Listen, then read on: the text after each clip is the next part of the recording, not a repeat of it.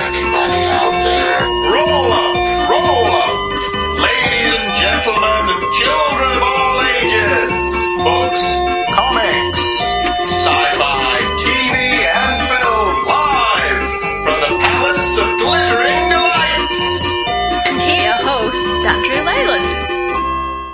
Hello, everybody, and welcome to a very unusual episode of the Palace of Glittering Delights.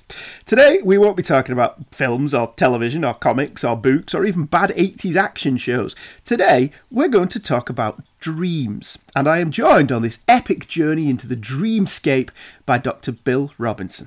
Hello, Bill. Hello, good morning. Good evening, good afternoon, and welcome.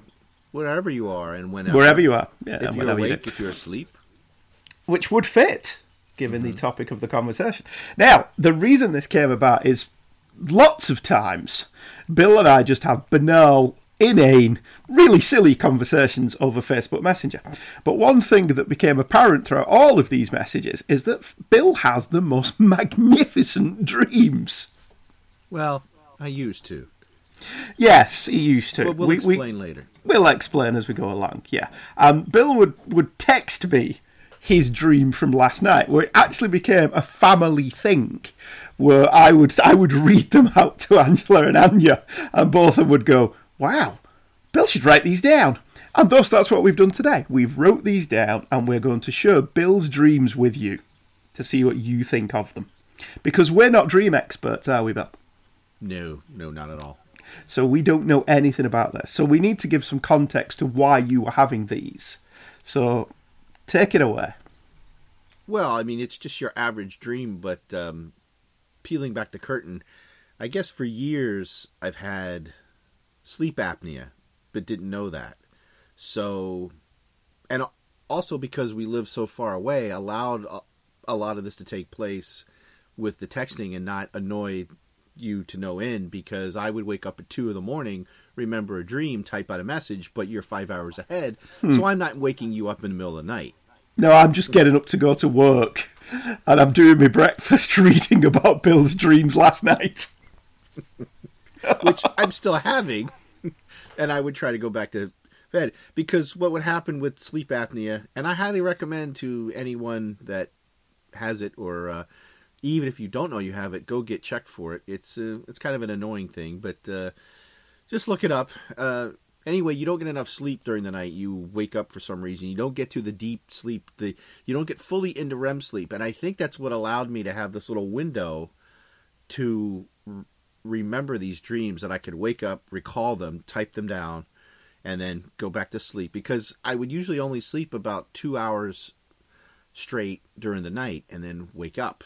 And it was a constant thing. And and I even have the scientific proof. I have proof that I was, you know, they said, well, you're not getting deep into REM. You're only getting like 12%, and you need to have about 30%. So I think I was kind of like bouncing in and out off of the edge of dreams, and which allowed me to have such good recall of, uh, of them. Again, we are not dream experts, and I don't know what to say about some of the interpretations of the things we're going to read you, but a lot of the ones that we saved here are like odd little, you know, things that tie into movies, sci-fi concepts, just really some weird stuff. And, and we'll read some of the text messages too where you're like, Bill, are you taking LSD?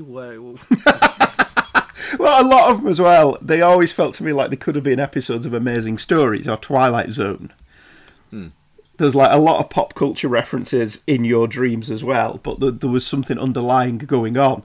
And we did end up having quite intense conversations about our mental health.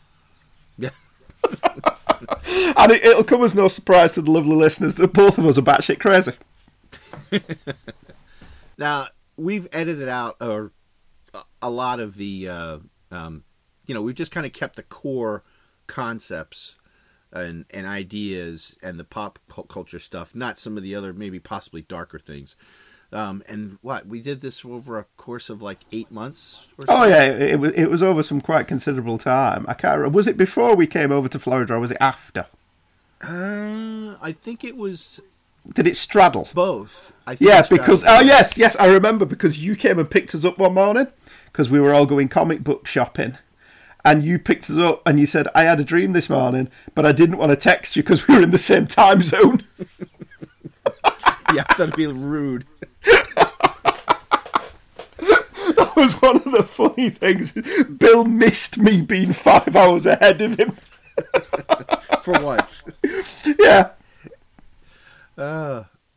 Um, but now that I have a uh, a CPAP machine, which helps my breathing, because one of the things with sleep apnea is you stop breathing, and I was my breathing would stop 58 times an hour,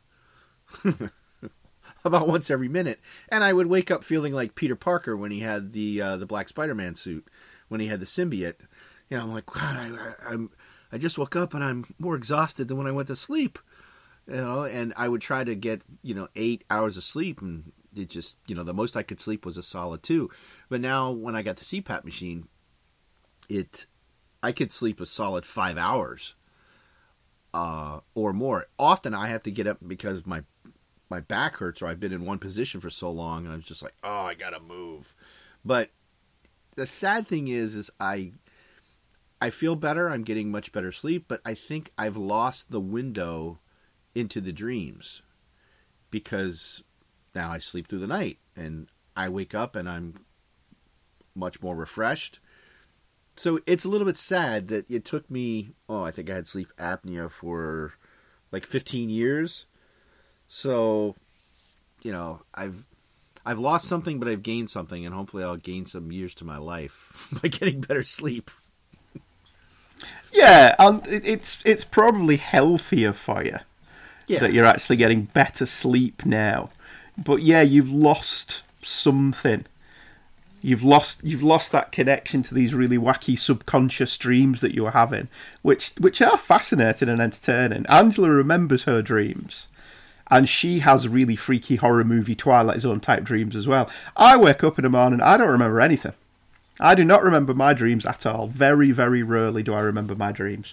Well, there's some that I remember from way, way back, and I mean over the years, but only a handful. Not like this. This is this is this is like an eight eight month period that we actually were, um, you know, that they were all down. I, I was going to say on paper, but they were all down that we could. I could recall them and go back and read them because some because sometimes I would wake up type type type type type type type and I've actually edited these so they make sense a little bit better because sometimes it was you know half sentences and just a concept and I just fall back to sleep. Um, and I may not fully remember it when I get up in the morning, but it's like I had enough recall in that moment, wrote everything down, and then I actually didn't even remember some of these go because I haven't looked at this in a quite a few weeks because we've talked about this for you know, do, you know doing it for like a month or two or more. So I was like, oh yeah, I remember that now. But uh, um, so what kind of dreams do you remember? Uh, I mean, any? No, I don't remember anything. Very rarely. Nope. I wake up in the morning and I'll remember that I've had a dream, and that's it. I don't remember my dreams at all. Ah, because one of the earliest dreams I remember is like standing over a like a uh, like a canyon, like say the Grand Canyon, or maybe for you, you could say like you know the rocks of Gibraltar or something. And there's a, a deep drop off down below, and you do the thing where you step off, and like Wily, you know, like the coyote, you could fly, you know, and you're walking across, and as I'm wa- walking across, there's like a black sea below, and I begin to drift downward to the Black Sea, and I see it's it's moving, but then it's actually like zombies and dead things, and then I start to panic, and then I'm I'm still slowly falling towards the stuff down there, and it's getting larger and grabbing for me, and then I'm starting to flap my arms to get lift. And you know i might slowly it'll slow my descent but i'm still falling down into that stuff. And then i pull you know and then i'm like just above and they're grabbing me. And then of course i wake up. So that's one from way way way back in the day when i remember like back in high school Well, one of the things I did when we used to have these conversations was I found a website called howtolucid.com talking about dream interpretations. And that is a mixture of demons and monsters and falling. So, according to this website, let's play armchair psychologist. Demons and monsters means you're looking to change aspects of yourself. So you need to think about what you don't like about yourself and change it. Now, in high school, that, that could be any one of us because Oh, nobody yeah. likes themselves in high school. Right. And falling is a dream symbol that means you're thinking about letting go of something. And no matter how hard you try, you keep failing at something and you need to just let it go. So young Bill was quite deep psychologically. Okay. Uh, trying to think from way back in the day those dreams. Um, you know, there was the ones after, uh, like I remember after seeing Jaws. I remember, um, you know, being uh, that I had a dream to where I was in the ocean. Of course, there was a shark, and then I got up on a little island, and then there was an alligator on the island. So my choice was I could be eaten by the alligator, eaten by the shark. Some choice. Yeah. Which do you want to be eaten by? Yes, which choose your doom. Hmm. Uh, Well, that doesn't seem to have a definition. so being ch- being choosing your own death doesn't seem to have a definition. Hmm. So you've obviously, I mean, getting chased means you're feeling in danger or under pressure. So something's stressing you out at that point. Hmm. So, yeah. well, that one, You- I, that one I had because I because I remember the. Well, I mean, that might have been again because I saw Jaws, and I that would have been in the first time I saw Jaws on TV would have been back in the About 1980? early '80s, living with my grandmother, and Hmm. I think it. No, I don't think the movie Alligator was out yet back then. I don't know if Maybe you'd seen Live and Let Die. Oh yeah. Oh yeah, that had sharks and alligators. You know, It did, yeah. have. Yeah. so it just could have been a fear of James Bond villains. No, not Yaphet Kotto. No, not Mr. Big. Well, and Yaphet Kotto didn't have a cat, which would explain your love of cats. You see, it all comes back to James Bond. Mm. True. Psychologically interesting. Right, okay, well, let's have a look at some of these ones that you sent us and let's see what the lovely listening audience thinks of them. So go on, Oh, give us some of these. Okay.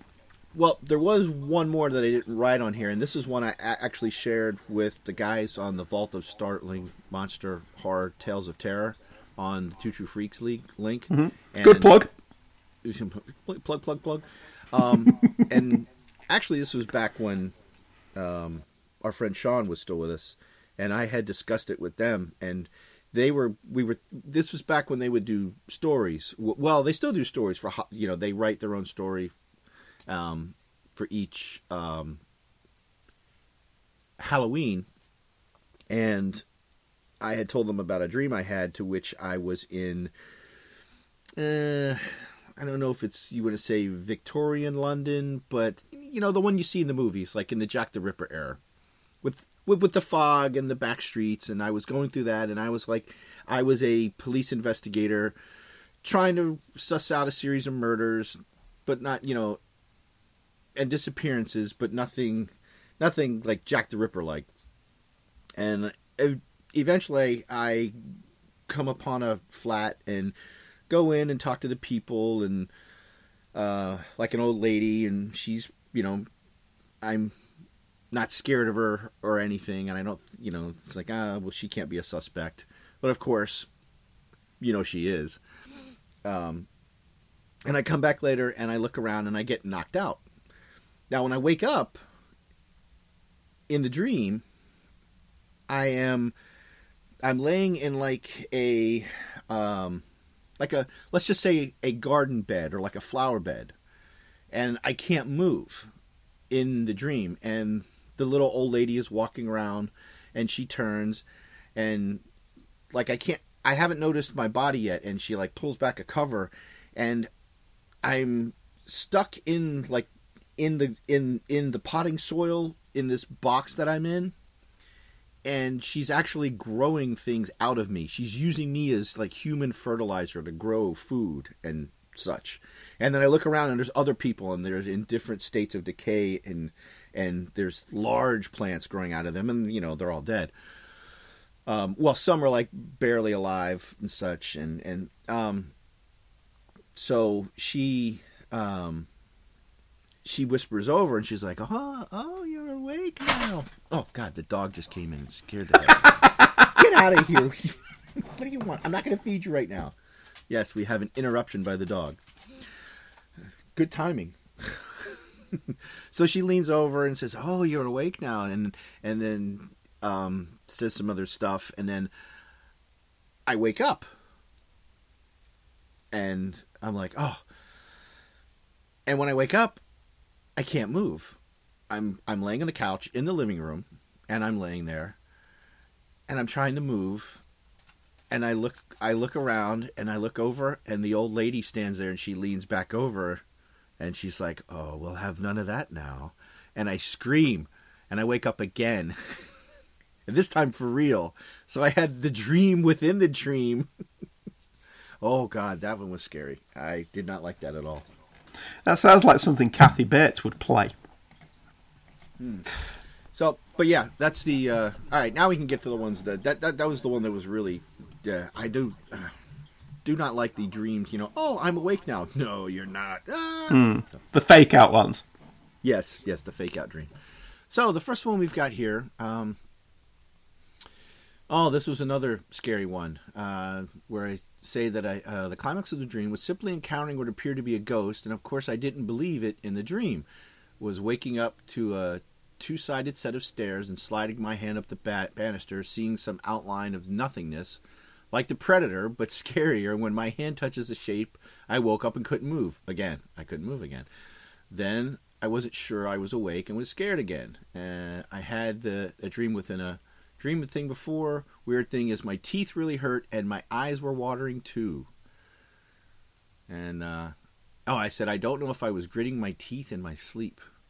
And and then you said to me, you may have been grinding your teeth. Uh, Yeah, because I was concerned you were having some kind of anxiety attack. but I'm looking, I'm I'm glancing through the lucidity thing again, and I'm not seeing anything for that one. Your dreams are just off the scale.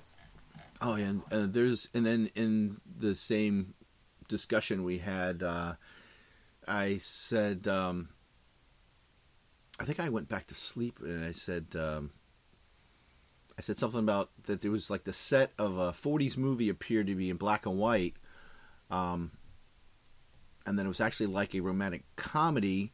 Then it changed the color, which, you know, I've heard that they say that people don't dream in color but yet I seem to realize or notice that I could see things in color in a dream.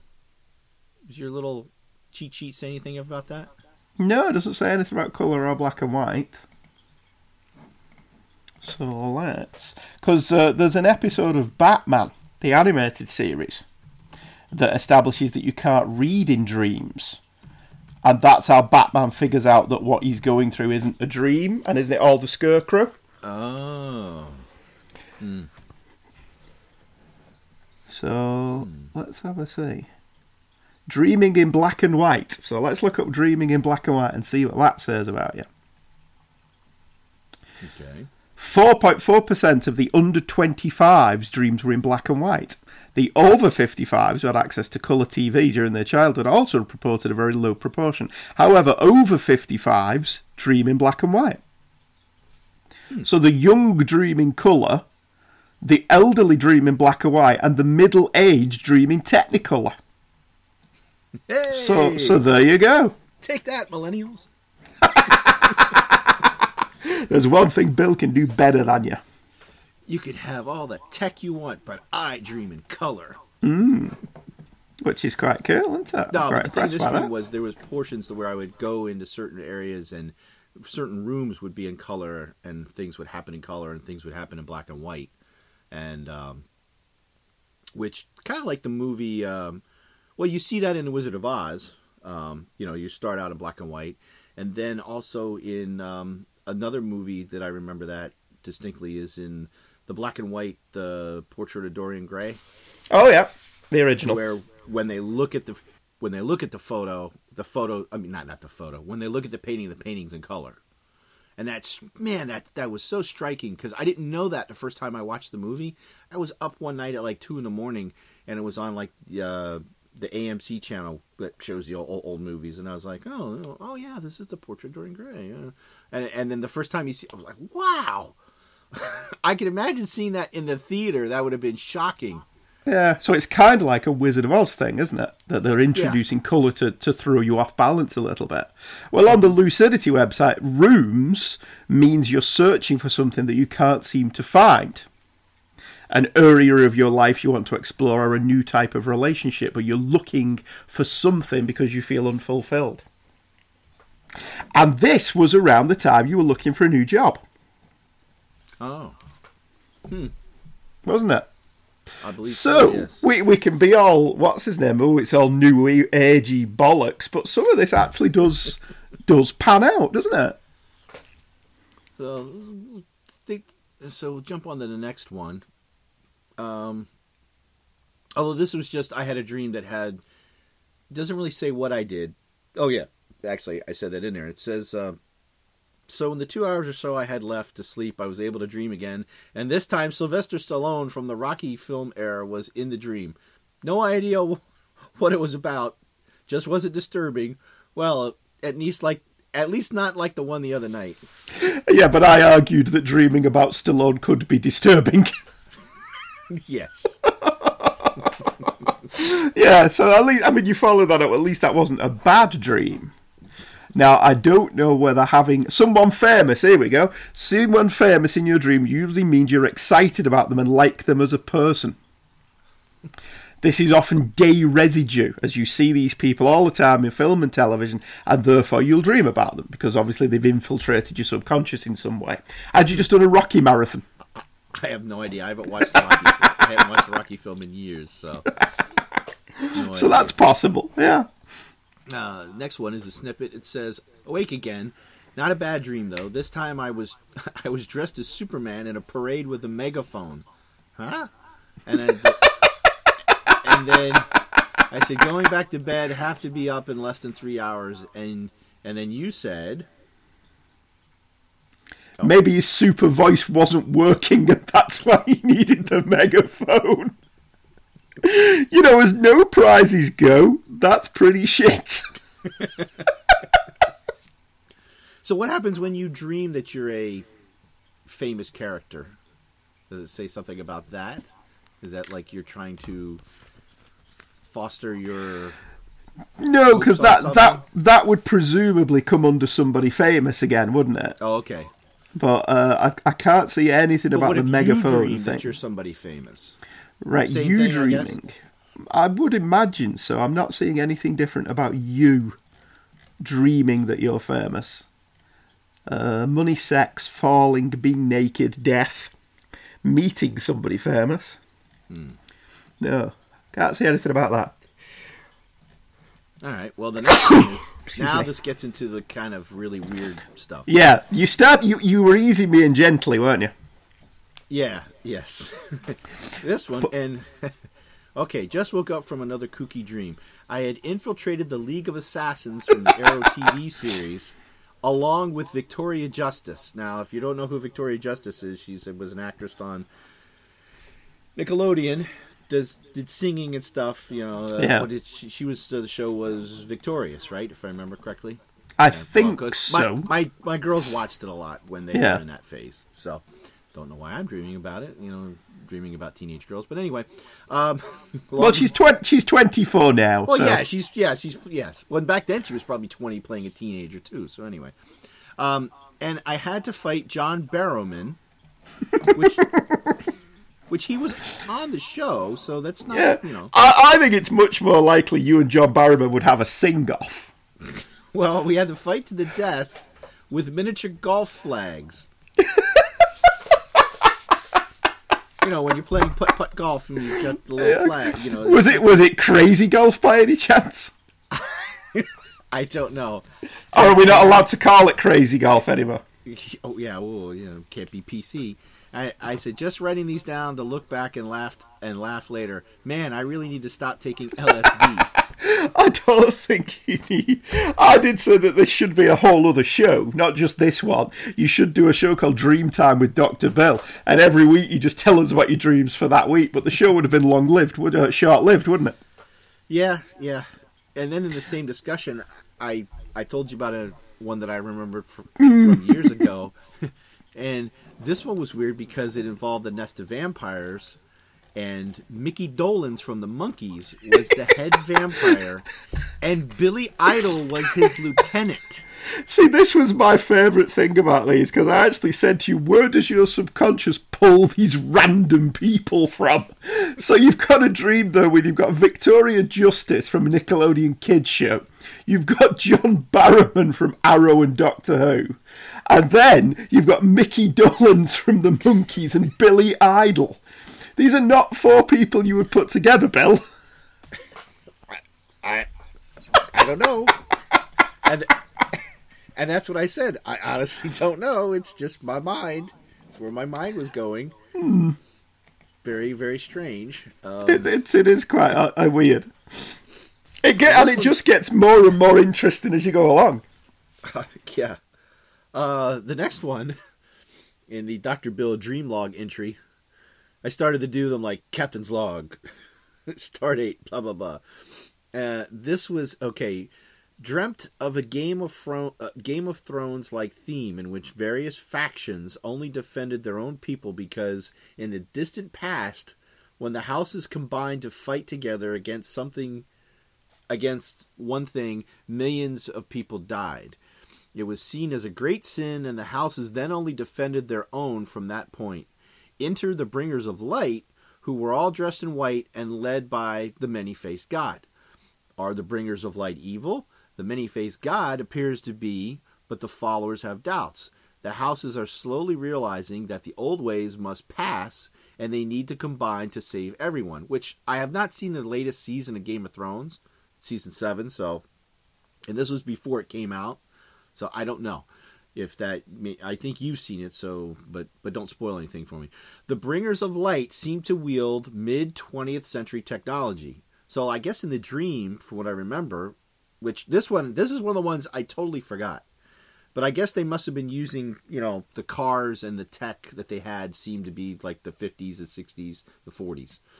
And then then I said, did I dream something of an ending to Game of Thrones or glimpse the future of our own world?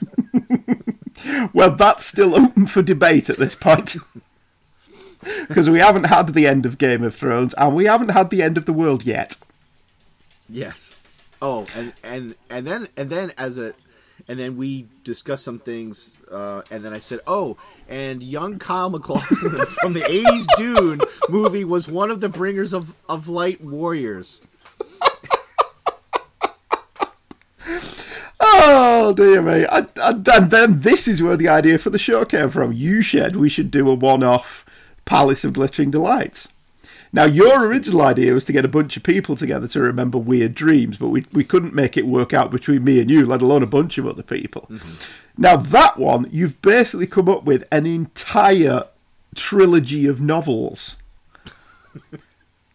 I You've got a big fantasy drama thing going on there. Does it have naked people and fighting in it? It sure it can. Because that way, you there you go. Bill's Game of Thrones. We'd have to come up with a better title of it. Yeah. Well, and this is where we came up with a title. I don't know if you're going to make this a title for the show, but and and I said maybe we could do a one-off of Palace of Glittering Delights, the greatest shows never seen. Hmm. You know, I like that. Yeah. they're only in my head. Yes, and it's, it's unlikely that somebody's going to pay you to put them down on paper, which is a shame. Right, I've got nothing on this Lucid site about that one. That one seems all over the place. Hmm. I mean, you've got buildings and houses, I suppose, which mean a different part of you if you've got different buildings, but it wasn't really a lot of different buildings. Killing people means that there's a part of your personality that you want to kill off. Uh, but nothing else really fits in with that. There was no car crash. You weren't pregnant. Well, I am fat. Oh, sorry. yeah, but you're not pregnant. there's, there's a difference, dude. I've got a food baby in my belly. You weren't hiding from something. Well, does it say anything about prophetic dreams? Because that's what we said. You you said Dr. Bill's prophetic dream. Hmm. Let's have a look. Prophetic dreams. Let's have a see what it says about prophetic dreams. Right, prophetic dreams, not pathetic dreams. It is difficult to determine that a dream is prophetic because we can only confirm such a dream after it's taken place. Well, that's helpful, isn't it? Thanks a lot. Moving Thank- on. Thank you, dreammoods.com, for that. Oh, dear me. That, that was absolutely brilliant. Okay, fair enough. Well, Well- we'll, we'll accept that that one has foxed me. Yeah. Well, the next entry is, and all it was was what, like two short lines. It says, "Name from a dream." Well, wow, yeah, some of the spelling was horrible. Name from a dreaming, just uh, woke up from, and the name is Gribtoad Soft Shell. That's all I had. I woke up and went, Gribtoad Soft Shell. I must type. From So- dream, Gribtoad Soft Shell. So you woke up remembering the name Grib Toad Soft Shell. That's... so the name Grib Toad, sh- that doesn't even seem to make. What's a grib? I don't know. Because I get what a toad is. I'm down with the toad bit. And I'm okay with a soft shell, because that may be just a reference to Soft Cell, who obviously had a, a big hit in the 1980s with, um, what's his name? What was it called, that song? Oh, um, Tainted Love. Tainted Love. So you could have just been thinking about them. But all I, I guess I woke up and all I had was the name Gribtoad Soft Shell. But Gribtoad Softshell is is quite a cool name for somebody from Lord of the Rings. I don't know. No, I, I, I mean, I got nothing on that one. I don't think I even replied to that one. I did not know what to make of Gribtoad Softshell. but he's the special guest for this show. yes. Now appearing Gribtoad Soft Shell with Richard Cheese. That'd be a show, wouldn't it? Yeah. And Then you went uh, back to a scurry one. Yeah. Um, and it says uh, Scary Dream was living somewhat destitute with a small child, not really my son Ben. And at some point, we have to enter a flat where we live, um, where we live, and in a back alley. And the child starts to growl at something unseen. And I realize it is the little boy from Pet Sematary. Like, like I turn, and the boy that's with me, and it's the little kid from Pets, the movie and he has now gone all undead and evil on me. And I run into the flat and hide. And when I get in the, into the flat, the childlike music from the '80s Poltergeist movie plays. You know the la la la, la, la and then I woke up.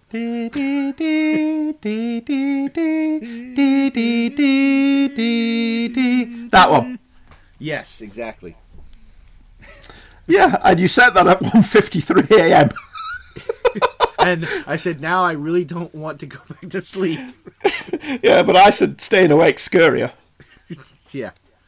So, uh, all right. Well, that seems more along the lines of there's no roller coasters or anything like that, but that seems more along the lines of buildings and thingio again. More songs about buildings and food. Uh, and the buildings one, if I can find it, symbolises your brain and how you think. Each individual room means a different part of you, your memories, your emotions, etc., etc. Now, where the little scurry child from Pet Sematary comes into this? I mean, I know- don't, I don't know if they count as a famous person, do they? I, maybe. I mean, he turned into a little child actor. I don't. Some of you may have not have seen the movie, but that's with uh, uh, Fred Gwynne from who played Herman Munster. Uh, Oh, the yeah. kid tracks him down and like cuts his Achilles his his tendon with a freaking uh, scalpel and oh man, you, know. Uh, First I played with Jed, now I'm going to play with you. Oh, that's oh, that little kid creeped me out when that movie was out. Ew. So, Maybe creepy little children or something. Maybe, yeah, maybe children just do you in. I have three. Good thinking. Well, that's how you confront your fears. yes, make more children. Yeah, Sire well, my maybe- offspring to eliminate me. yeah, but we'll we'll stop at three. Yes, three. Three is a magic number. Mm. So, okay. Next time, next time on Doctor Bill's Dream Oh, this was this was this was October eighth, twenty sixteen, at three twenty four a.m. This time around, I went to bed a little earlier. Anywho, I had a dream that a bunch of people from my old place of work um, and I were all waiting in long in long lines at some type of circus or carnival.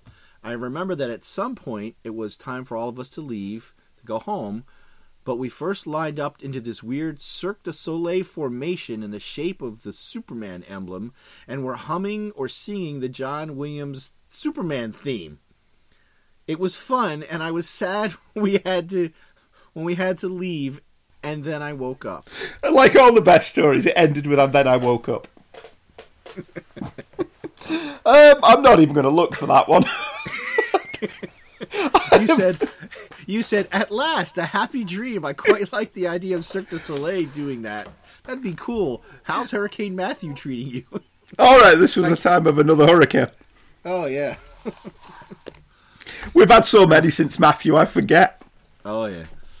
So Yeah, yeah, so- so- something like Superman would lend itself to Cirque du Soleil, wouldn't it? you know them all forming the S. Da, da, da. I don't know Yeah. how you sing the John Williams thing. Superman is here, like Michael Bailey says. Hmm. Oh, you, you could just have it be like a choral thing. Ha, ha, ha, ha, ha, ha, ha, ha, and have a different thing going on underneath, going and just have it like that. I can only imagine if someone can only hear one side of your discussion in your house. My, there's no one else in. Okay, the cats are looking at him, going, "I don't know, he's batshit crazy." I don't know. And The cats are just sleeping through it. Although I think that's that, that's our next thing. Next year we'll do a Christmas Superman Cirque du Soleil thing where you and I do all the music, and it's just choral arrangements of John Williams' Superman theme.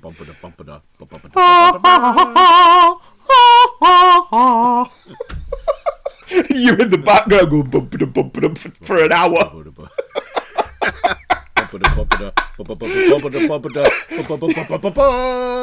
And we just release that as a Christmas special and see how many people make it through the whole thing.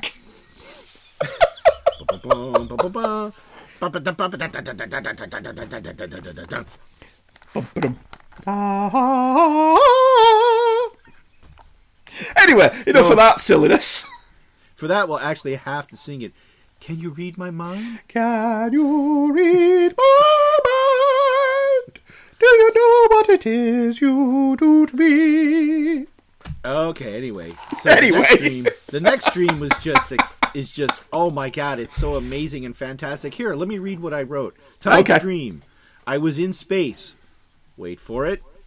Doing my job. now I will quote Moriarty from Sherlock. Boring. Dr. Bill, space electrician, coming soon to a theatre near you. So yeah, I guess I was doing my job, but in space. Actually, you know, being in space. there, there are worse. I mean, essentially, that's what Chief O'Brien is. I, yeah, yeah, I guess. Yeah, he's, he's just the, kinda the normal bloke who keeps things from falling to bits. I'm the normal bloke that works on fire alarms. Yeah. On spaceships. That would actually be a Space very important job. Fire in space. This is know. true. This is true. Hmm? Well, yeah, that's true. I mean, there's no oxygen to support the fire, but if there was a fire in Deep Space Nine, that could be quite bad. Yeah, but you don't want to, you know, things to burn down and blow up, and then you're exposed to the vacuum of space. So you got to get that fire out. It's very important. Yep, very true. Yeah. So, next one is a Doctor Who dream. Uh, I dreamt I was one of the incarnations of the Doctor. It was like a an anniversary special. Numerous ones had to gather for something or other. Some of the versions had gone insane, and we had to help them. It was in space in a low orbit space station. Then it morphed into a sci fi com. See, this is where you change from one dream to another. It's kind of weird. Then it morphed into a sci fi comic convention, still on the same station, but now I was an actor who had played Doctor Who. The Doctor So now it's, it's become like Galaxy Quest now. Oh yeah, yeah. I guess you're right. Yeah. Um, the the Doctor Who actors got in a fight with a few. Oh, and now the cat is in. Love this Cat bit. The Doctor Who actors got in a fight with a few of the Monty Python troupe. Sad thing. Sad thing was that people had forgotten me as well. Last thing I remember was talking to the actor that was the bounty hunter in the Objects in Space episode, which is from Firefly. Yes, thank you. I can't remember the actor's name. Uh, funny thing uh, was he thought I had played the Weather Wizard in a Flash show or movie. I laughed and said yes, and then woke up.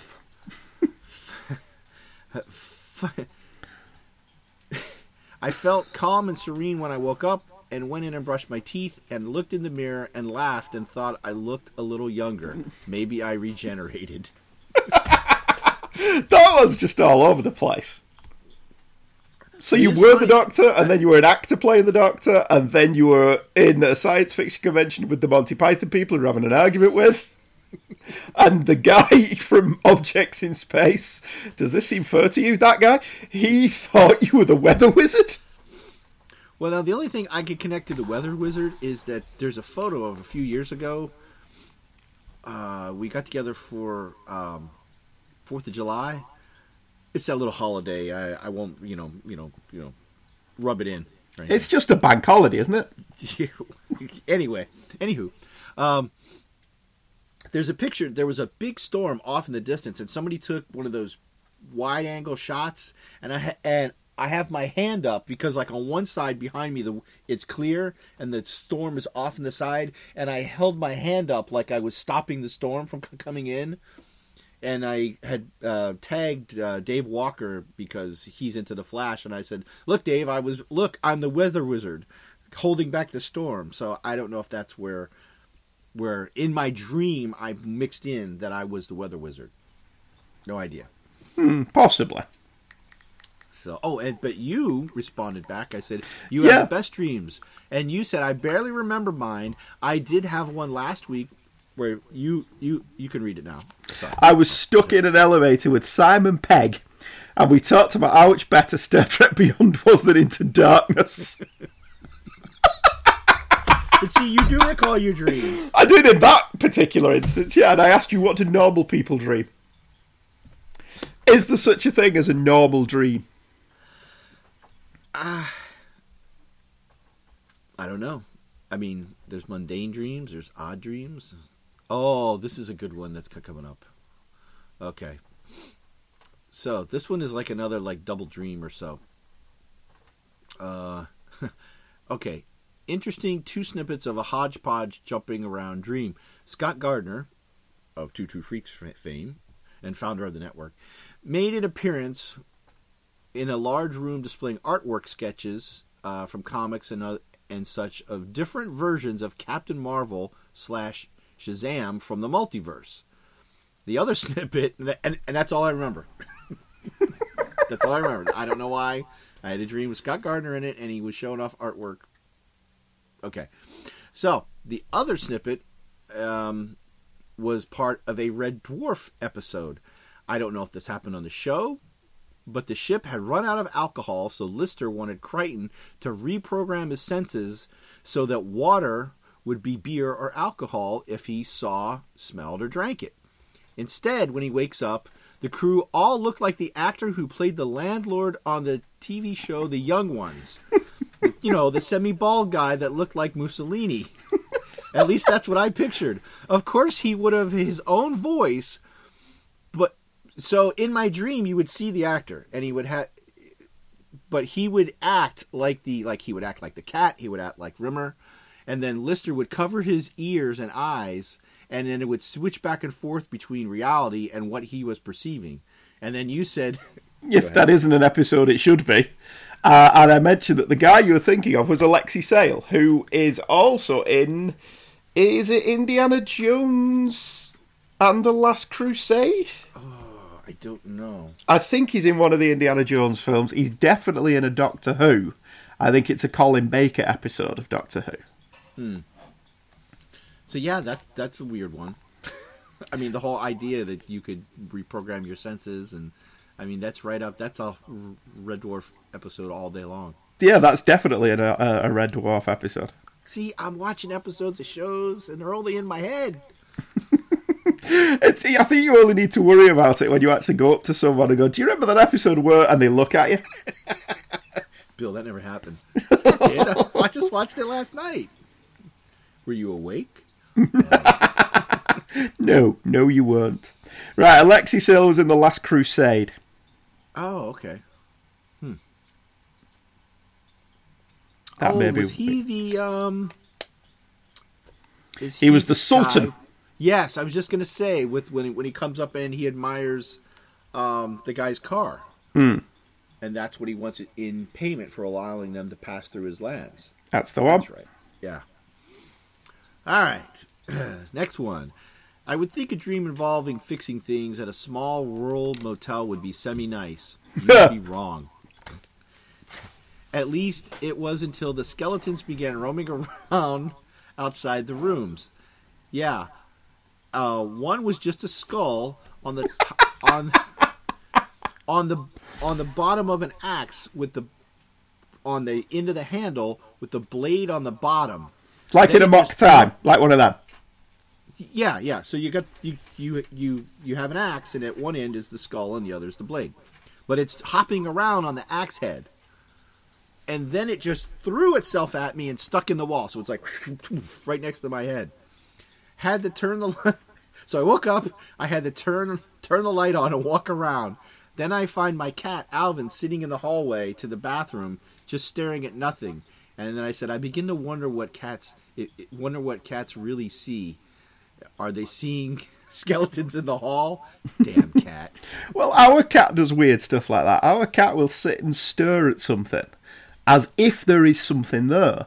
And everybody in this house, except me, but including Michael's girlfriend, has had a ghost experience. Everyone in this house has believed they have seen something or somebody moving around, except me. Now, I don't know if that means I'm not open to it, or if it just means I'm I'm very cynical and don't believe it. But In everybody, house you mean yeah, in their it- life? no, in the house, in this house that we live in, and it's um, it's one of them things. I, I've said, look, I've never seen it. You lot have seen it. If there is something here, we've lived here for twenty years, and she's never bothered us, so she must know by this point that we're fine with her living here. All right. Note to self: not visiting Andy's house. And Like I said, if she is a ghost, because they all they are all convinced that it's a lady. If it is a ghost, then it's never bothered us. It's never got in our way. It's never done a poltergeist thing. And obviously, after twenty years, she's happy to stay here with us. We don't mind. She likes you Yeah, she must do. But the cat, Angela's convinced that the cats can see her. because they just stop and look and. Yeah. Oh, speaking of, Anya, you've seen the ghost, haven't you? Yeah. The house ghost. Yeah. That I've never seen. Yeah. But you're convinced that it's real, aren't you? Yeah, because Alright. like on my downstairs.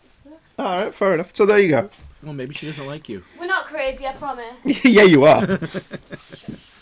I'm becoming a Yeah. Well, what if she ever hears these things we're talking about? oh, she already knows you're Oh, that's crazy. true, That's right. That's right. Yeah. Too late. talking?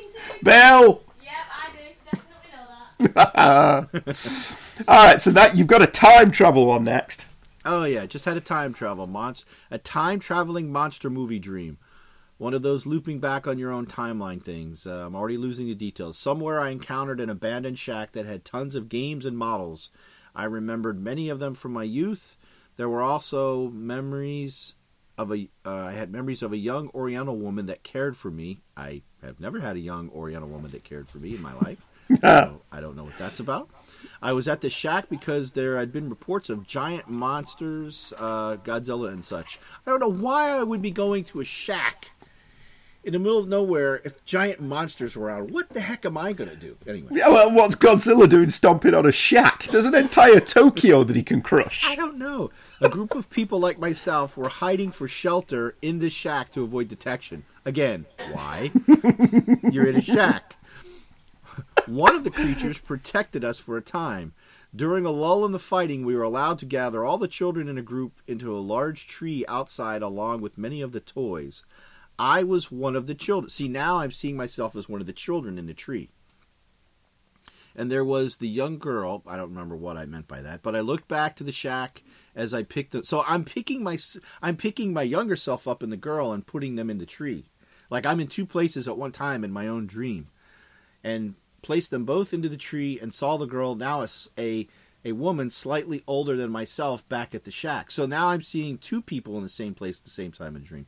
I returned to stay with her as the tree began to rise from the ground and glow with energy and disappeared. Hmm. Spook another one, dude. Was it a love shack? I don't know. Love Shack, baby, Love Shack. Uh, I said that you should turn these into comics because Mark Carnback would be brilliant for this. Yeah, yeah. This is yeah. This is. uh I got nothing for this, man. This is. No, this one's place. this one's very Evil Dead, isn't it? But no, there's nothing really bad here, because it's just. I mean, there's monsters, but they never attack us, and then it's like we turn into energy. I'm seeing myself in two places. I'm a child. I'm myself. It's very weird. Yeah, it-. It, it is one that's all over the place. That one, but again, there's lots of monsters and buildings in it. Oh. Okay. So again, different parts of your personality coming forward in your dream, and your monsters and shit. Where's the where's the monsters bit? I've scrolled past it again. Oh, that they were just like in the area, like I don't. And then one was protecting us from the other monsters. Hmm. Like maybe it was the big turtle Gamera. I, I don't know. As- as well as to protect our Godzilla. children. Yeah, it could be Mothra. Mm, oh yeah, true. I don't know why Mothra would be though, but it could be. Uh, and Nice. get changing aspects of your own personality. So again, you're dreaming about your own different aspects of your personality and what you want to change. This seems to be a common thread. Speak to me, Doctor Andy. Help me. it's my only hope. I'm getting all this off the internet, so it must be true. Oh well, then you're an expert. Yeah. I'm as I'm as an expert as everybody else is.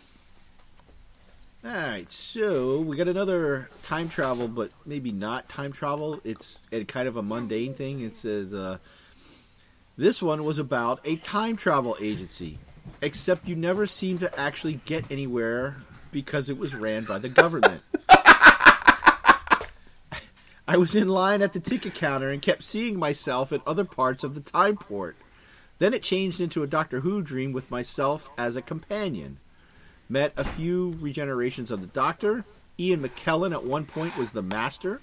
Oh, good Just casting. before- yeah, at least I cast well in my dreams. Hmm. Just before I woke up, we all had uh, made peace, and I was singing show tunes with the Master, Matt Smith, and Jon Pertwee. But not Except John Barrowman. Pertwee- but not John Barrowman this time.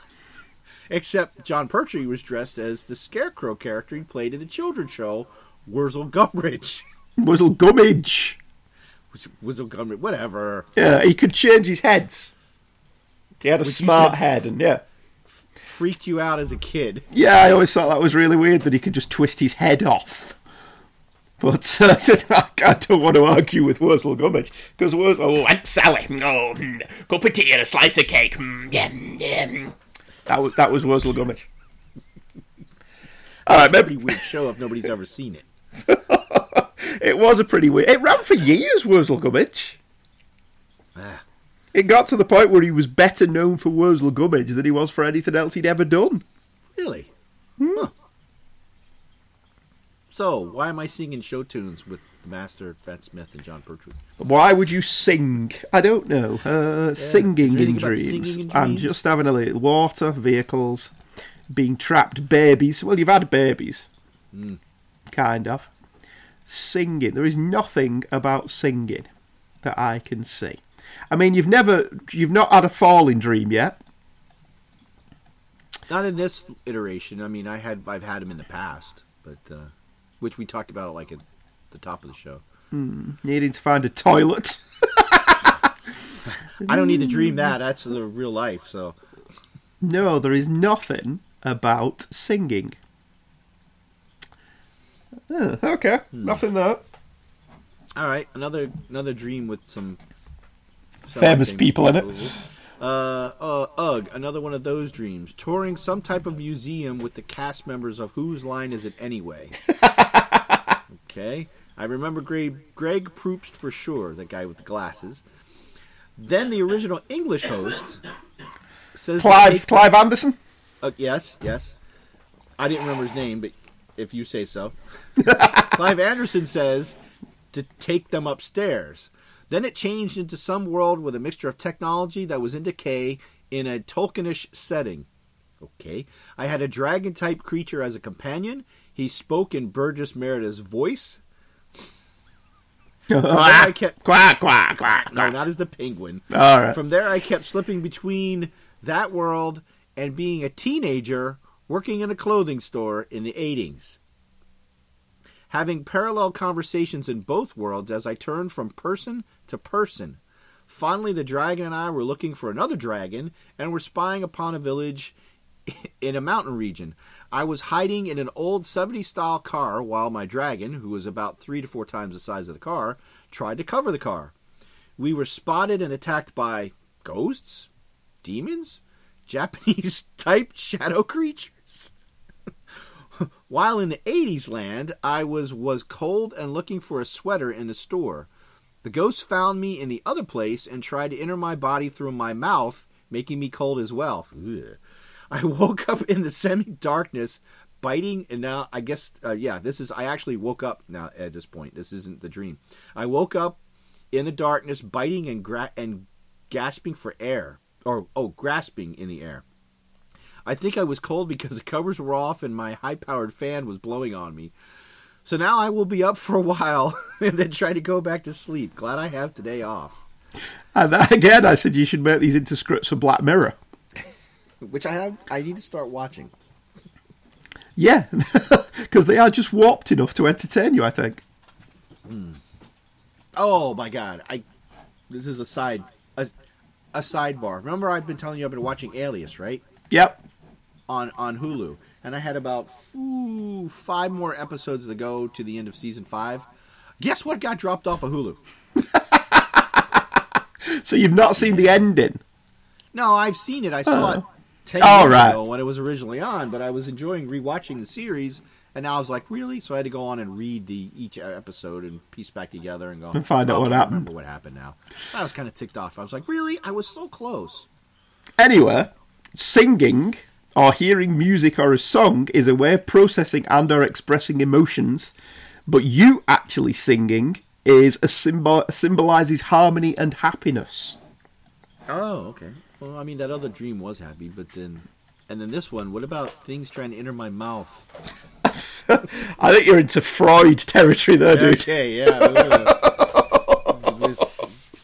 Attacked by ghost demons or Japanese type shadow creatures. Well, if Japanese, you're, you're into hentai. Yeah, uh, tentacles. I don't know that I want to type that into my Google search. Japanese tentacles. Whoa. Okay. Adam is encouraging me to look for Japanese tentacles in hentai, but I'm not going to bother.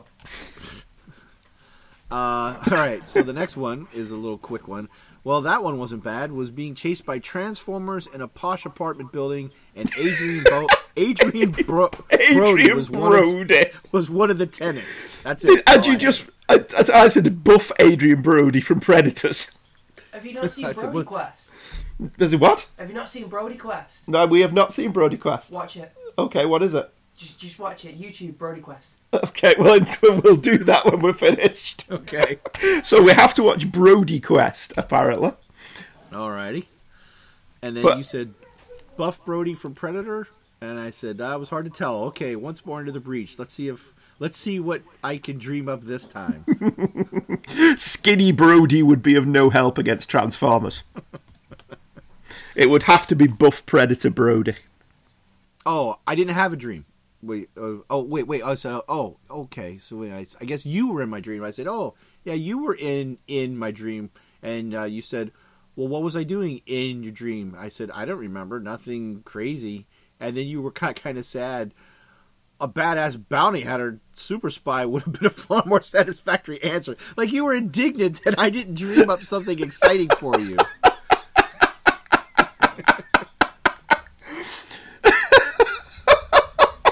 what was I doing? I don't know. You were just there.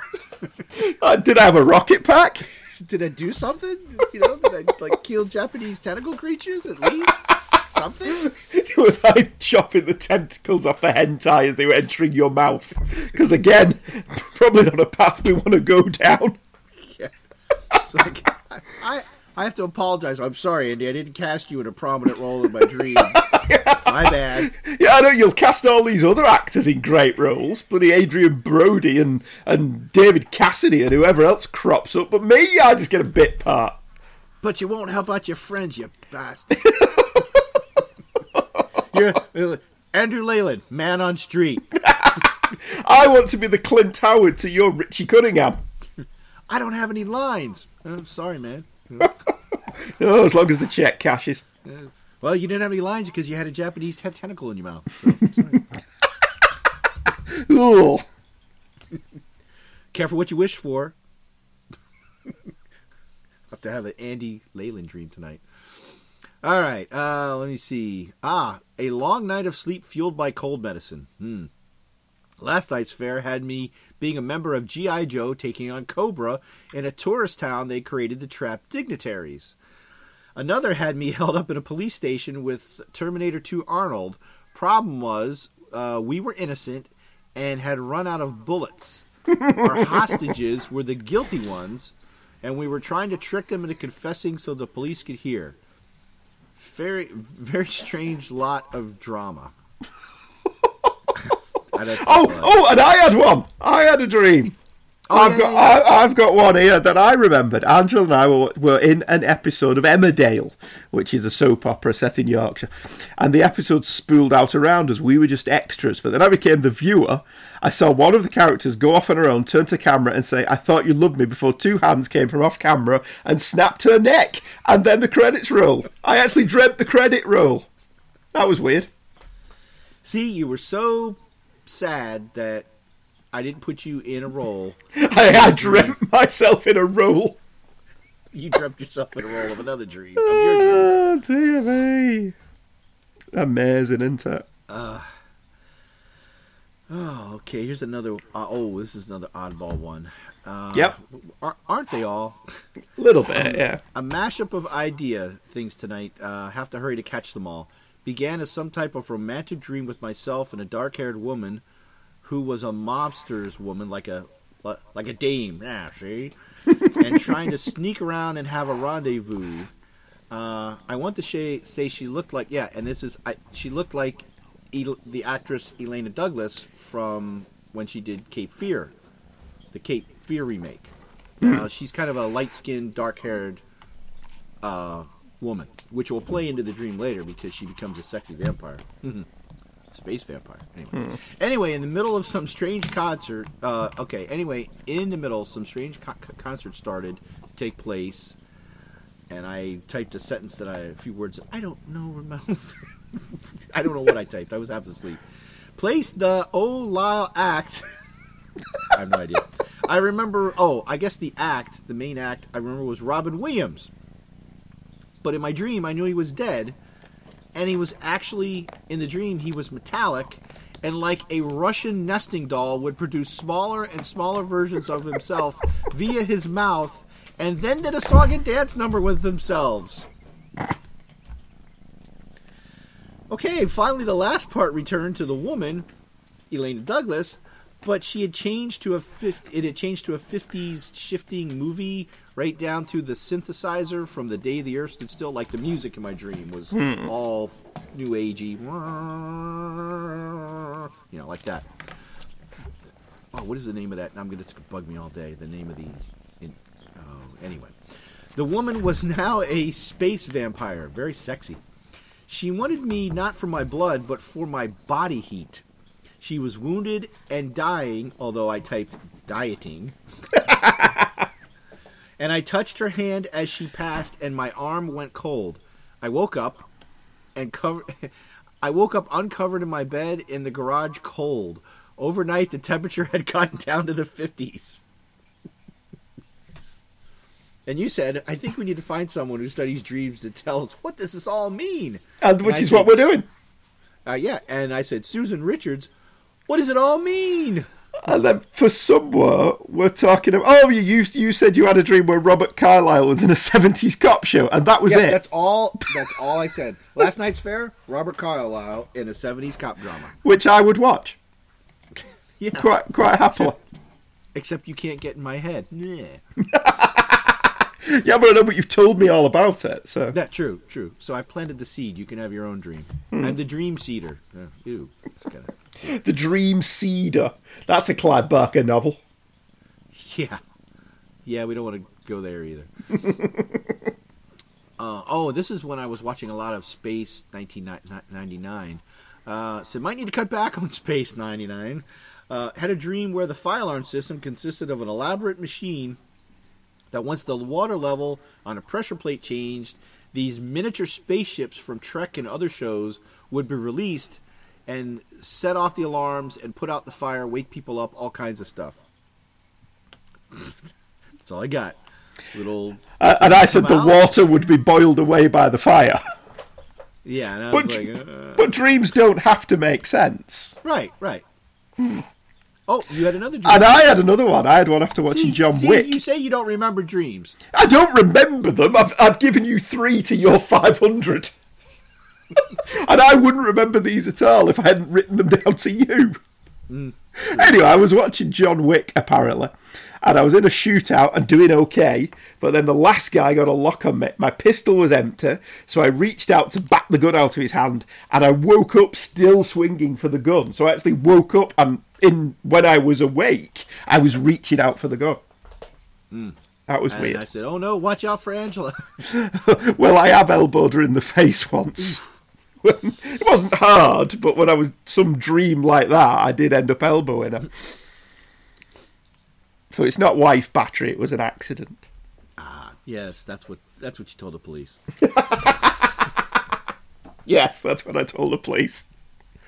Uh, so this next one would have come from this year in February, because the previous one was well, one of the last where we had the date was actually 2016. Usually, if I had a dream about work, I would chalk it up to stress, but this time, no. I actually had another enjoyable one. It could. s- Uh, oh, and I said I insist that you can influence your dreaming with outside stimuli because this is again when I was watching Space 1999. Um, and I said, I'm sure this has all been proven by scientists somewhere. Uh, so I fell asleep watching space. In my dream, it was I was Commander Koenig, and I said, "Is that Russian? I wonder," because I've never looked in his backstory to see if he was supposed to be Russian.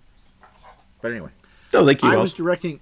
I was directing computer, and then I put in parentheses. Why do they never seem to say the computer? It's like It's- they gave it a proper name.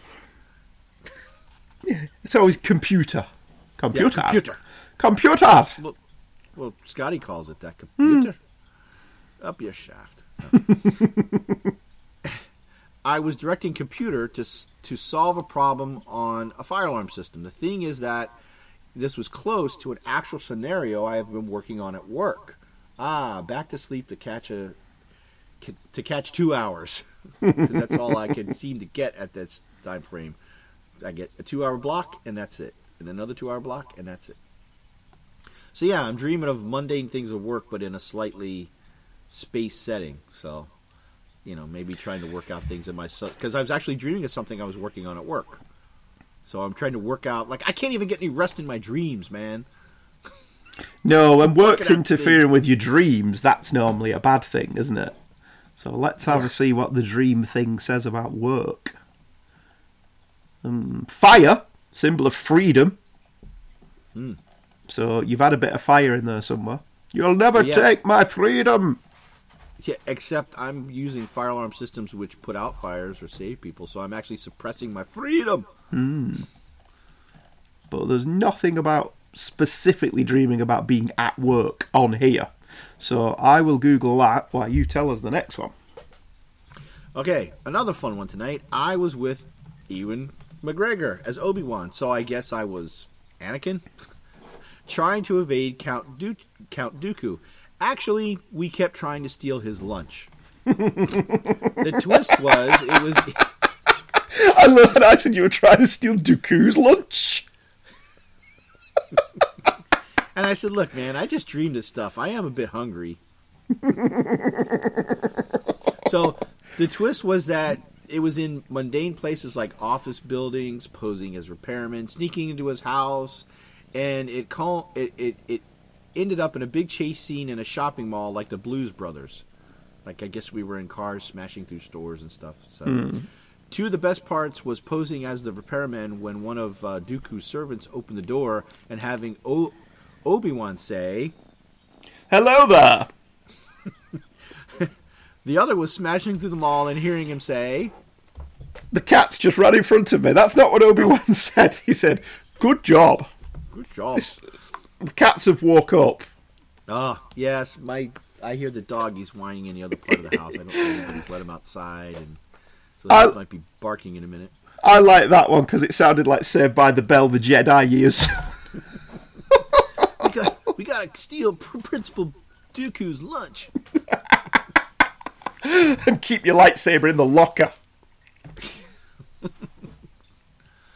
Jar Jar would be Screech. Yes, he would.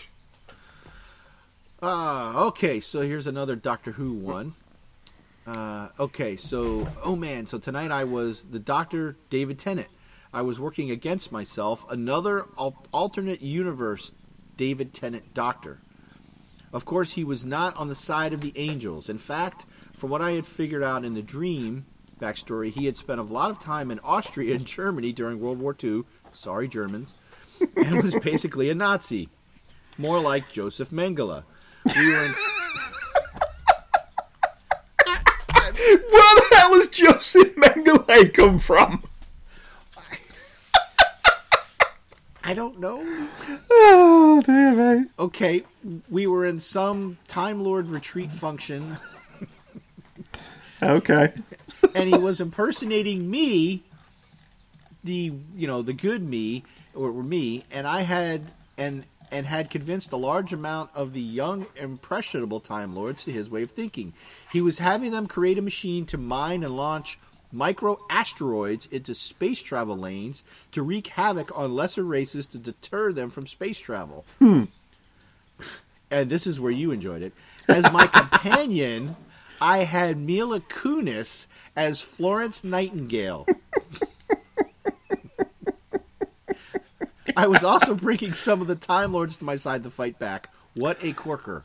And I And said, then- you had me at Mila Kunis, who I feel needs to be T'Pring, or any Vulcan woman in Discovery or, or the new J.J. Abrams stuff. Or she could be Dejah Thoris because she didn't wear much. Yeah. So, Oh. yes, David Tennant Mila Kunis as Florence Nightingale. I would watch that. And evil, evil day, good day, good, good Tennant, bad Tenant. Tennant playing two roles. Basically, he could be doing the Purple Man, but more like a Joseph Mengele.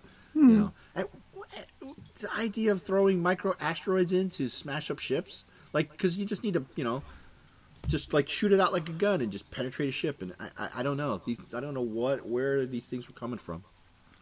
They're all very good ideas, though. Uh, well, we're almost coming to the end in case pe- people are going, is this show going to end? It's only over an hour. Uh, oh, okay, that's true.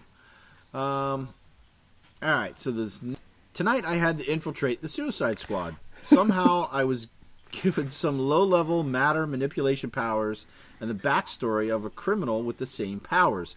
Unfortunately, the process involved a mind scan of said criminal and then implementation of those memories in my head.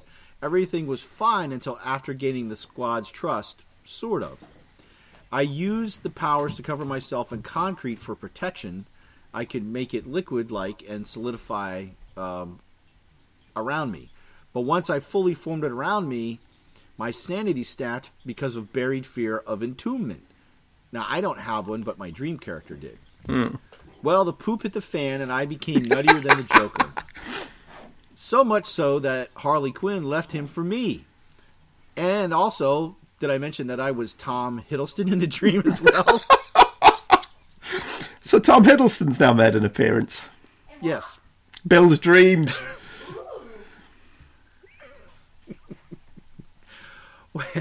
When I woke up, the remnants of the team that I hadn't killed were still trying to take me down. One thing I remember was that they had knocked Harley out and blinded me. So I figured out I could still see them with a Daredevil type sight by striking a metal pipe on the ground. I didn't see the echoes like Daredevil, but the vibrations of the actual molecules and everything, including the air. Okay, smoke another one. Smoke him if you've got him. Yes, uh, I, you know, I'm, I'm not trying to toot my own horn, but I'm amazed that I could remember this stuff so vividly with these details. I mean, because we can go back and we can look. These were all in the middle of the night. I would wake up, grab the phone, type, type, type, type, type, type, type, type, type, type, hit enter, and just throw the phone back down and go to sleep. And then I would read it the next day and go, "Wow, that's what the heck was going on there." And it's a nice little snapshot of where you were at the time as well, that we've got all these written down. Yeah. So, uh, I think we only have three more, so we're almost finished. Um, uh, whoops. Whoa. Uh, okay. My, what a dream I just had. It was threefold. Oh, another one of these. Started out with, with myself much younger, circa 1986 or so, placing me in high school.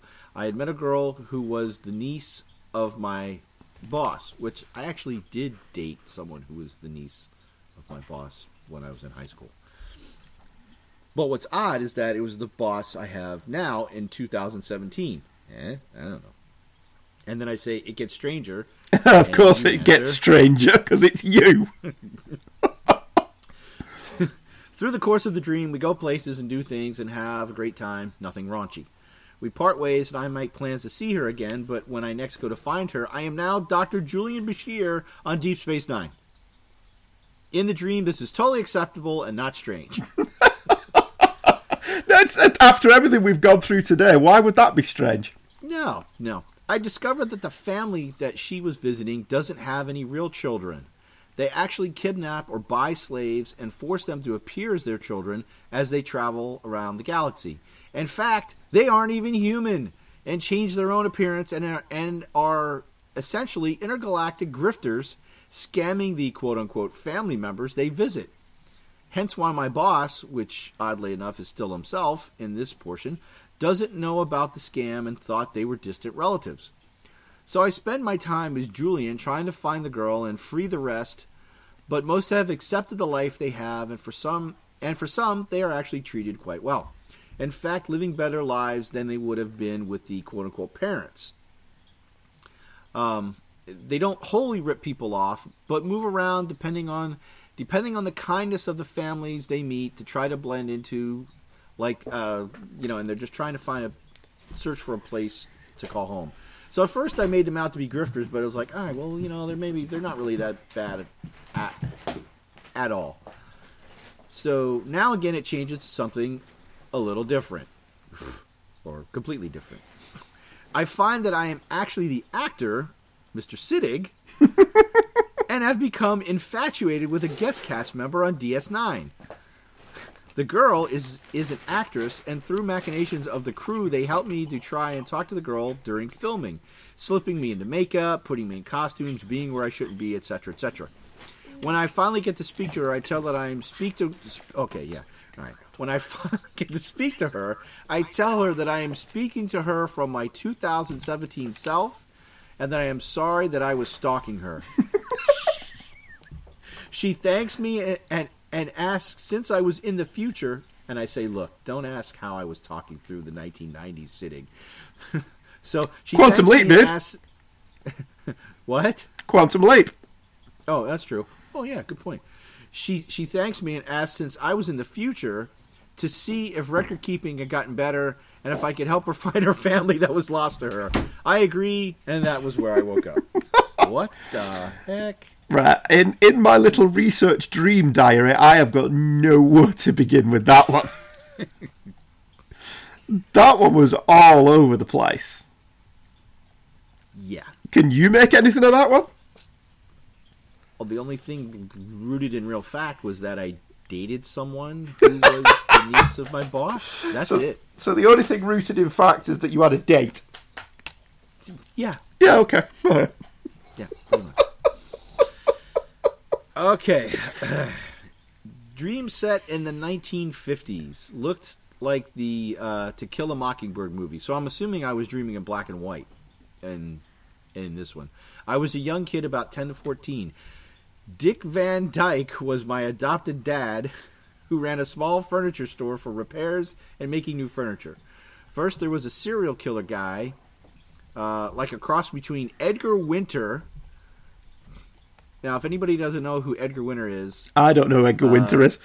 oh, oh, uh, uh, okay, he kind of looks like an albino. He may be an albino. Right.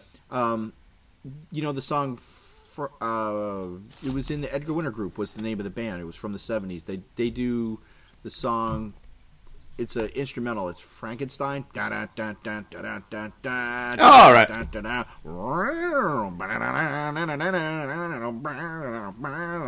So, you know, anyway, that's my Edgar Winter group. Anyway.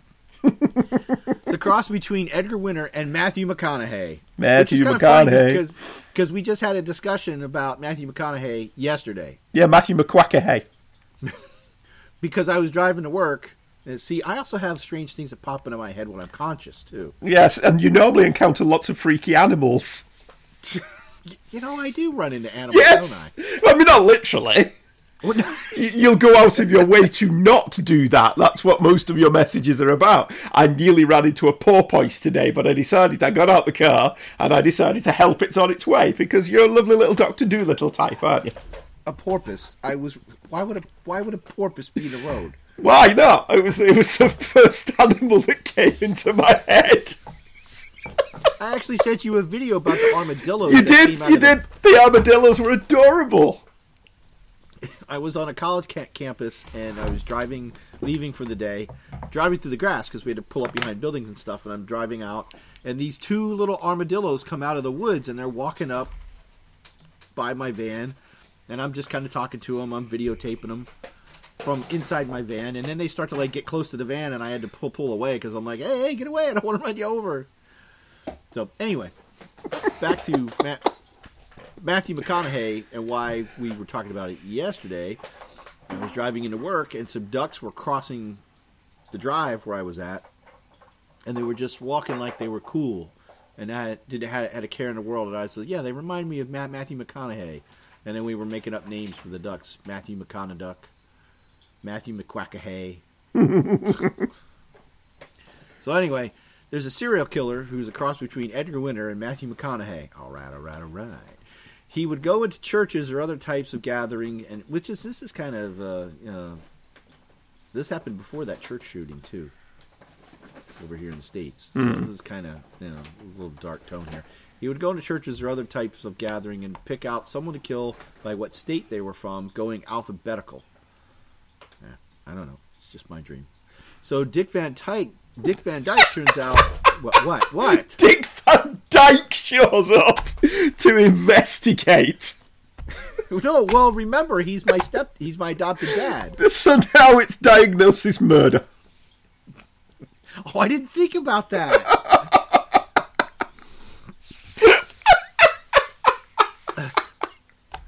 Oh, any more cheesy shows you can rope in? Well, wait, there's another guest star in, in here. I haven't got to it yet. Okay. So, all right. So we know that Dick Van Dyke was not my, um, um, yeah, he's my adopted dad in the dream. Um, because the serial killer had killed my parents in the past. Uh, the killer traps us in a church later, but I escape and try to find a cop. But it is an inept Ernie Hudson from Ghostbusters Yep. playing an undercover cop, and now the dream has jumped to a 70s setting. So I went from the 50s now to the 70s. And now Dick Van Dyke in- is played by Barry Van Dyke, or Well, maybe maybe Dick Van Dyke, maybe Barry was, yeah, in the 50s. was the younger one? Yeah. Yeah. he helped. Um, so er- Ernie Hudson in the seventies helped me go back and save everyone that, that the killer has killed. I don't know. Not for long because he is now. Oh, oh, okay. He go. He helps me go back and save everyone, and we kill the serial killer. Ah, but not for long because he is now an intelligent zombie. Damn those fast moving zombies. Also, Dick Van Dyke tells me who my real father was. That's right, you guessed it. It was a serial killer. So you've got Yeah, a whole I can see Empire Strike and a whole Empire Strikes Back scene with you and Dick Van Dyke. I never told you the truth of what happened to your father. You told me enough, Dick. It was you. You're Edgar Winter McConaughey serial killer. Whatever. No, Matthew McConaughey is your father. All right, all right, all right. I would have I I would have to say this is the unconscious mind at work on a real life problem. Oh yeah, okay. Right. what kind of problem would that be? Oh, before I woke up, I was searching the furniture store for weapons. Uh, I just threw that in because it's like the last thing I remembered. So, well, the, I guess I didn't take out the intelligent zombie. the dream of work is referring to being overworked or stressed at work on a particular project. So your work related stress may be coming out now. I'm being killed by. I'm being chased by serial killer, intelligent Matthew McConaughey zombies. Matthew McConaughey zombies. Are they better or worse one? than normal zombies? yes. I, I Yes! know. That's just the best answer. Just leave it there. Are they better or worse than normal zombies? Yes. Uh, oh, God. and this is and and now we're down the last one that is in the log, and um, we're gonna wrap, wrap it up. So another good one tonight. Have to hurry before I lose it. I was a police officer in modern day, investigating a typical police thing with my female partner, like a Law and Order show. I was a cross. Be- I was a cross between Brett Ward from Agents of Shield and Jean Claude Van Damme. Two great tastes that go great together. I didn't have any crazy moves at first. So, my partner and I were covering a case involving tropical reef theft and destruction. So now I'm an eco cop, I guess. I don't know. Eco cop. Da, da, da, da, da, da. What's your name, son? Eco cop. It was a very long dream with chase scenes. I guess we're on boats, maybe because it's tropical reef theft. You know, like like like Baywatch or something. I was off, maybe. So, with chase scenes and investigations and so on and so. Uh, however, as a as it went, I started to change my manner of speech and gain knowledge of things I shouldn't know, like government procedures, safe house locations, black ops type stuff. People's faces would change, and my surroundings. Uh, people's faces and my surroundings would also change. Finally, the whole thing collapses, and I, and I discover that I was on a super secret Black Ops team that had gone rogue to work for itself, and I was the only one that didn't go along with it. When I found out, they captured me and then implanted. You know, you need to look up implanted memories and dreams. 'cause I Okay. to have all these implanted. You know, captured me and it and implanted me with a new life as an ocean researcher of coral reefs. Okay. That They actually sounds like a really cool job. they couldn't kill me because I had important knowledge of a specific operation coming up in a few years. So they had to keep me occupied with something else in the interim. The best plan was to make me docile and think I was doing one thing and keep an eye on me. An accident happened, they lost track of me. The programming h- held um, blocking my old life, but the ocean stuff became a hobby and I was subconsciously able to create a life for myself as a detective without even realizing it. Oh, the hell was I smoking? It was only when the case with the coral reef came around that things began to unravel. My old team had found me by then, and I was starting to come around. What is cool or weird is that Bill Paxton was the team leader, It ain't happening, man. Game over, man. You're gonna get the coral reef. Okay, and this is where it gets even stranger. really? Now it gets stranger? Yeah, everything before this was perfectly normal. Okay. Okay, so Bill Paxton was a team leader, and then I reran the like I reran the entire dream back through my- like I like in when you see a movie and then you see they replay scenes, but you see it from another point of view, from a certain point of view. Rashomon. Reran reran the entire dream, but this time with what really happened at key sequences. A lot of it is already fading, but it was pretty cool. Since it's 5:50, I will wait a few hours to send this to you. Don't want to. Oh, wait a minute. Well, maybe this is when you were in. Maybe this is when you were o- over here. Yeah, because this one doesn't I have a date on it. Right. I said since it is 5:50, I'll wait a few hours to send this to you. Don't want to interrupt your beauty sleep. Not that you need any. Update. Went back to sleep and the dream was now made into a ride at a theme park. that you go through twice to get the whole story. Of course, marketer's dream. Then it went out of control and the robots were attacking. Jen saved me in time by waking me up to search for Easter eggs. Oh, I guess this happened on Easter morning. and, and and and and then I said, "No, really, that last part isn't a dream; it's real." So this happened on e- Easter morning of when you were. Oh, oh, that's why, yeah. So you, so yeah, this is the last entry in the dream log is when you were here. Hmm. Well, get this. Implanted memories in dreams or false memories are a reflection of past lives. And it's you remembering or incorporating other memories of things that you have been in the past into your modern day setting via the medium of dream. So I was either a oceanographer or a black ops guy. Yeah. Oh, both! Who's to say you couldn't have been both in past lives? You could have been Jack Cousteau. Except he was alive while I've been alive. Well, apart from that minor flaw in my reasoning. Me and Jack will go on Calypso down to the bottom of the sea. Oh, actually, being an oceanographer sounds like a really cool job to me. So I guess if I start having a propensity to speaking in a French accent and wearing a beanie, Yeah, I'll know I'm Jacques Cousteau. you never know. You could have had ancestors that were French. Maybe not Jacques Cousteau, obviously, because, like you say, still alive. Well, not now, but back No, then. I mean, but he was alive. When he we, we we've both been alive at the same time. Yeah. So maybe Jacques Cousteau quantum leapt into you. Maybe his spirit animal, his spirit guide, his soul found his way into Bill Robinson. The spirit porpoise jumped into Bill Spirit Robinson. porpoise. oh dear me. Anyway, well, um, I I had a good laugh there, going over all of Bill's dreams.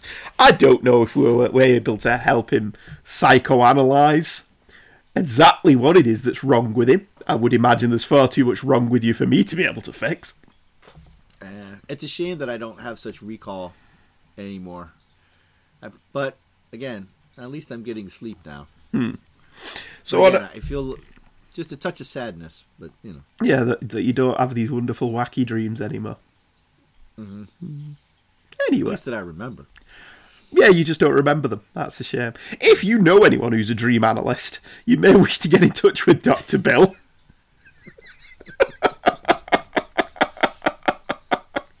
and see what happens. Anyway, thank you for joining us for this most unusual episode. I enjoyed it. Did you enjoy it? Oh yeah, for the greatest shows you've never seen and never will, Yeah, because they're all in Bill's head. Because it's all in my head. Thank you very much, everybody. We'll see you next time. Don't forget, The Palace of Glistening Delights is a Two True Freaks presentation. And if you want to drop us some tips in the tip jar, buy your crap from Amazon, all your porn stuff and your, your wiki, your BDSM things, buy that through our link. And Chris Honeywell won't take the piss out of you at all for the weird shit that you buy, but it helps us keep the lights on for us to be able to do shows like this, doesn't it? And Bill and I can be heard regularly every week every other week on Listen to the Prophets, which is our Deep Space Nine show. What else do you do, Bill? I'm also regularly on Back to the Bins, mm-hmm. and might pop in here or there on other shows, on and around on our network or other networks. Okie dokie then. Thank you very much, everybody. Thank you, Bill. That was good. That I quite enjoyed that. Thank you, Andy. I needed a good laugh this morning. Yeah, it was fun that, and we'll uh, we'll see you next time when once again, as usual, this show I've not got a clue what it'll be about. See you later. Ta-da. Bye bye.